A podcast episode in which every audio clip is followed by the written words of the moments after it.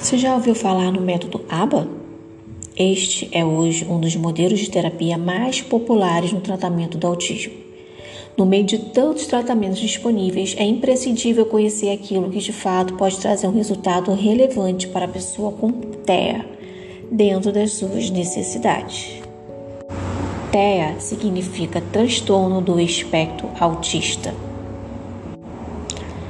Mas o que há de tão eficaz nesse método, que é estudado desde a década de 1960? E por que ele é um dos mais recomendados, tanto por médicos especialistas em autismo, quanto pelos pais que possuem filhos com autismo?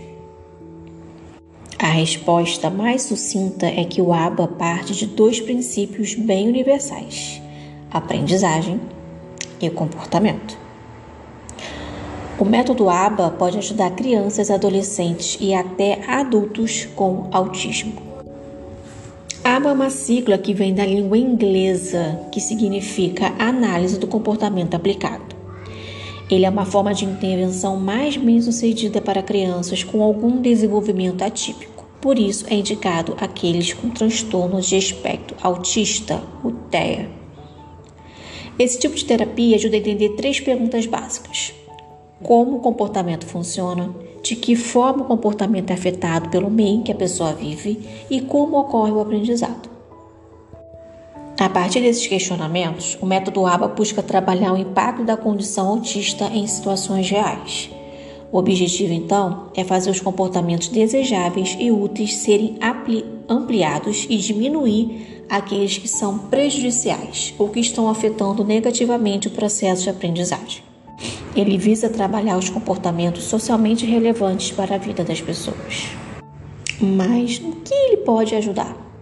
Ele pode ajudar a criar ou melhorar as habilidades do autista na linguagem da comunicação, aperfeiçoar a atenção, o foco, a interação social e os estudos, reduzir os comportamentos indesejados como crise de, de desregulação emocional, agressividade e comportamentos autolesivos.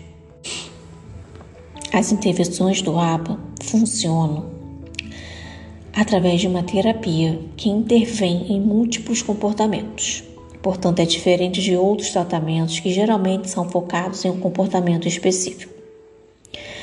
As características mais marcantes do tratamento ABA são a adaptação do programa às necessidades de cada pessoa, em síntese, os comportamentos que se deseja ampliar ou reduzir. Pode ser feito em grupo ou individual, Pode ser feito em casa, na escola, em clínicas e até espaços compartilhados.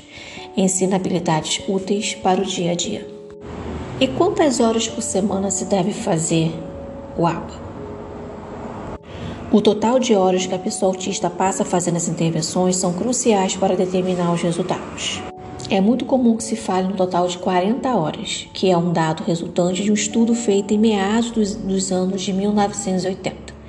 Esse é um total de horas médio, pois há aqueles alunos que precisam fazer mais, de acordo com o que indicam as avaliações profissionais.